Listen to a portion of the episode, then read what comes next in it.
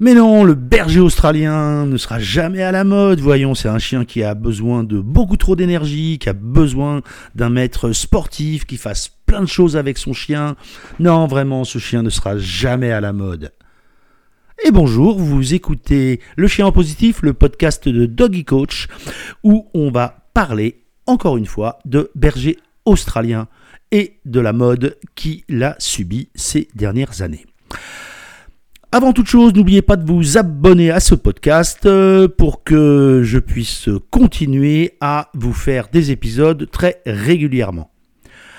Comment ce chien merveilleux pouvait ne pas être à la mode? Il faut revenir au tout début de la race. À l'époque, c'était une race extrêmement confidentielle. Les couleurs très originales, c'est ce qui a d'abord attirer tout le monde. Et si on y réfléchit deux minutes, c'est assez normal que les premiers euh, propriétaires de bergers australiens étaient extrêmement fiers d'avoir un chien original. Un chien original, a priori, il n'est pas destiné à être un chien à la mode. Il est fait pour être hors norme, pour être en dehors de ce qu'on voit habituellement. Et bizarrement, c'est pourtant ce qui est arrivé au berger australien. Au tout début de la race, quand mon épouse et moi, nous promenions nos premiers bergers australiens autour du lac de Saint-Féréol. Les gens nous arrêtaient et nous disaient Mais qu'est-ce que c'est comme chien exactement? Quand on a fait nos premières expositions, il nous arrivait d'être seuls. Seul berger australien à l'intérieur de l'exposition. Il nous est même arrivé une fois, quand on faisait pour faire connaître les races euh, en couple, avec euh, les chiens qui étaient nés en 1999. Alors, euh, le juge s'est approché de moi, j'avais les deux chiens au bout de laisse, et le juge m'a dit Excusez-moi, monsieur, je suis un peu embêté de vous poser la question, mais le juge demande C'est quoi comme race? Personne ne connaissait cette race. Un jour, on a fait un lot d'élevage. C'était en début de l'année 2000. On avait réuni plein de bébés euh, pour le plaisir sur notre première portée dans une seule exposition. Et on a fait un lot d'élevage. C'était super fun avec plein de bébés sur le ring. Et là, le juge qui lui connaissait la race dit Nous avons donc là des rouges tricolores et des rouges merles. Et là, le commentateur qui était là juste à côté dit Non, décidément, ce juge est vraiment extrêmement drôle. non, ce sont des rouges et blancs, des marrons et blancs. C'est dire à quel point, au tout début, personne ne connaissait. Mais par contre, une chose est sûre les couleurs originales ont tout de suite fasciné les gens. L'avenir n'est pas rose pour le berger australien et je vous raconterai à la fin de ce podcast pourquoi je suis plutôt pessimiste sur l'avenir de l'évolution des naissances en France. Est-ce que c'est qu'une histoire de couleur? Non. C'est aussi et surtout parce que ce chien a un caractère intelligent, polyvalent. On voit l'intelligence dans ses yeux. Et c'est là ce qui fait, à mon avis, la grande force du berger australien ce regard très particulier, ce regard qui dit bah peut-être que je suis plus intelligent que toi. Intelligent, mais c'est bien le problème qu'on a aujourd'hui. C'est que c'est un, un, chien intelligent, mais on voudrait aussi que ce chien ne soit intelligent que quand ça nous arrange, quand on lui apprend pour faire plein de sports canins, pour faire euh, euh, plein d'activités de famille, euh, les randonnées à l'infini. C'est un chien infatigable. Et souvent, c'est bien là le problème. À la fois son intelligence et le fait qu'il est infatigable. C'est-à-dire que parfois, il trouve des solutions à des choses auxquelles nous, nous n'avions pas pensé. Et là, c'est nous qui met en échec, parce que son intelligence nous a mis en face de quelque chose que nous n'avions pas prévu. Et c'est ça qui fait la difficulté à la fois de l'éducation du berger euh, australien et le fait de vivre en harmonie. Parce que à certains moments, le berger australien, comme le BAM d'ailleurs, sont des chiens qui vont presque réfléchir et trouver la solution à laquelle nous, on n'aura pas pensé. Et quand je dis infatigable, c'est vrai aussi que ce sont des chiens infatigables. N'oubliez pas que Le chien que vous voulez conserver aujourd'hui euh, tranquillement dans votre salon avec quelques balades durant le week-end a des ancêtres il n'y a pas si longtemps que ça qui traversaient les plaines des Middle West juste derrière des énormes troupeaux euh, euh, d'ovins ou de bovins. Et donc, on se retrouve dans la situation où l'intelligence de ce chien, ce chien qui était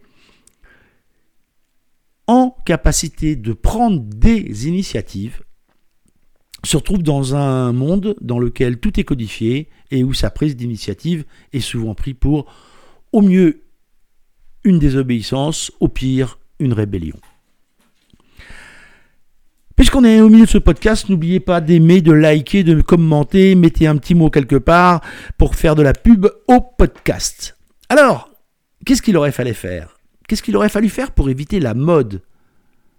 Mais il faut que vous compreniez qu'au tout début, la première fois qu'il y a eu une publicité à la télévision avec un berger australien, c'était le feu sur les forums. Oui, à l'époque, euh, euh, les TikTok, euh, Instagram et autres Zuckerberg n'existaient que modérément, ou pas du tout. Et c'était les forums qui étaient le relais de tous les passionnés du berger australien. Et dans ces forums, c'était le feu. La première fois qu'il y a eu un berger australien sur un paquet de croquettes, je sais que vous avez du mal à vous imaginer ça, mais les gens se disaient Waouh, ça y est, notre race commence à être connue. Et tout le monde voulait que la race soit connue. Parce que quand on a une race qu'on aime, on a envie de la faire connaître aux autres. Le club de race, d'ailleurs, au tout début, ne s'appelait pas le club français du berger australien. Je connais très bien le président qui a fait cette modification. À l'époque, c'était le CFA-CRBA. Si vous trouvez plus compliqué, n'hésitez pas à me le dire. Le club français pour l'amélioration de la race berger australien. La première règle, la première directive que donnait le club à l'époque, favoriser l'élevage de bergers australiens. On peut être sûr d'une chose, cet objectif a été rempli et même plus que bien rempli. Favoriser l'élevage du berger australien, oui. Le problème, c'est que un club de race peut lancer quelque chose, mais très très vite, les choses lui échappent. Un club de race est là pour gérer la race. Quand on a dit ça, on se dit que normalement, c'est des gens qui sont en, capacité de faire, entre guillemets, la police et de pouvoir réguler. Or, les clubs de race ou la SCC n'ont aucun rôle de police. Ce n'est pas leur attribution. Leur attribution, c'est de créer les conditions pour structurer la race, c'est-à-dire mettre en avant les bons reproducteurs par rapport à ceux qui sont moins bons. On peut discuter longtemps des critères. Est-ce que les critères doivent être des critères de travail, des critères uniquement de morphologie? Est-ce que ce sont des critères de caractère, des critères d'aptitude? Euh, Peu importe les critères, l'idée est de mettre en avant un certain nombre de critères et de classer, même si le mot est parfois compliqué à entendre pour les propriétaires, les reproducteurs X des reproducteurs Z. Une fois qu'on a dit ça, que peut faire un club de race quand petit à petit la race évolue? Je peux vous le dire très simplement, puisque j'ai été président pendant trois ans de ce club et j'ai vu en 2005 le moment où la race a commencé à exploser. Parce que pour être clair, les effectifs du berger australien, les naissances, ont été multipliés tous les ans au début de la race. Après, ça a pris encore des proportions encore plus importantes. Mais à l'époque, c'était véritablement, on doublait tous les ans. Alors ce que j'ai fait, c'est que j'ai appelé les anciens présidents de club qui avaient eu à connaître ça.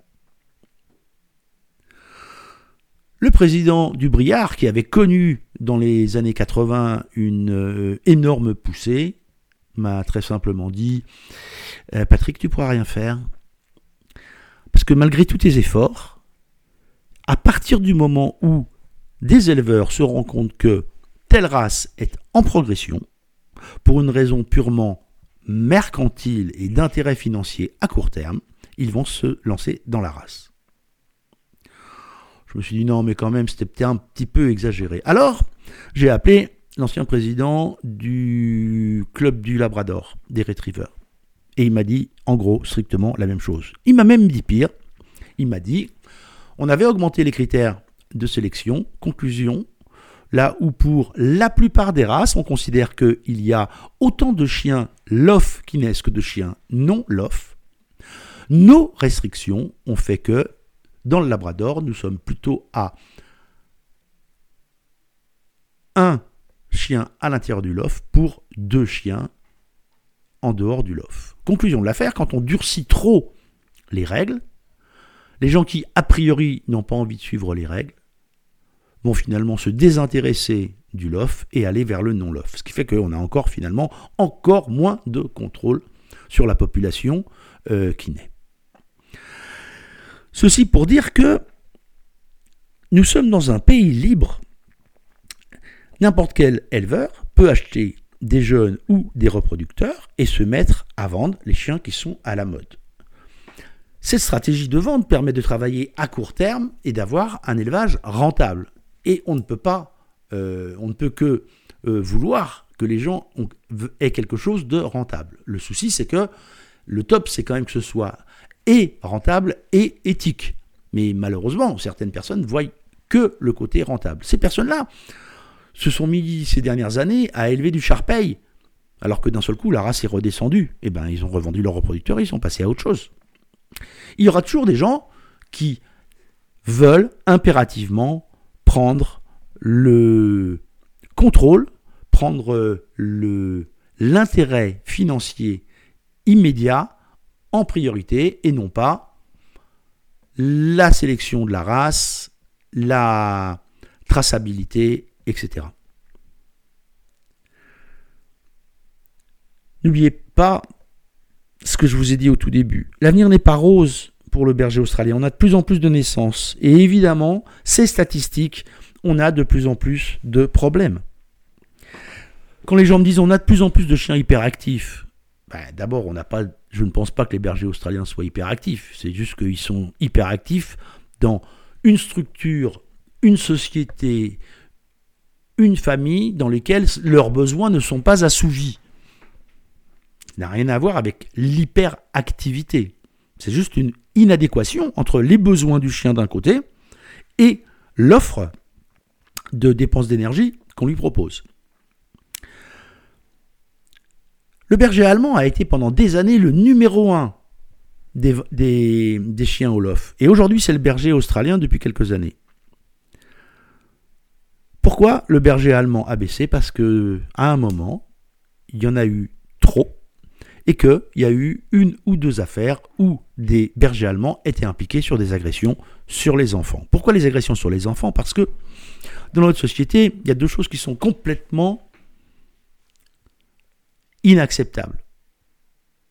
C'est l'agression sur les enfants et l'agression sur les personnes âgées. Ça, ça nous paraît moralement inacceptable.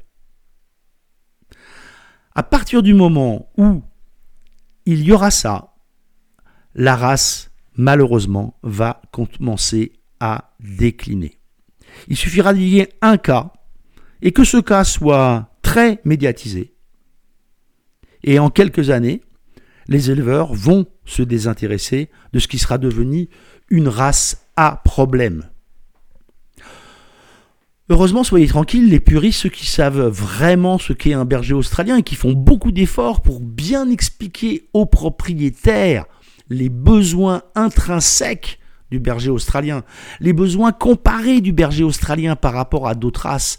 Et je continue de penser que non, ce n'est pas le chien de monsieur tout le monde. Non. Ces éleveurs-là continueront dans les années à venir et continueront à fabriquer des chiens qui sont à la fois dans le standard et dans le caractère historique de la race, c'est-à-dire intelligent, indépendant et aussi avec accessoirement un regard et une robe tout à fait merveilleux. Je vous dis à très vite sur le podcast euh, Le Chien en positif et n'oubliez pas de mettre, euh, il doit bien y avoir un bouton quelque part où vous pouvez cliquer sur euh, j'aime, je vais revenir bientôt, je m'abonne, bah, cliquez où vous voulez. Amitié du Tarn, à très vite. Merci d'avoir écouté ce podcast de Le Chien en positif. À très vite pour un autre épisode.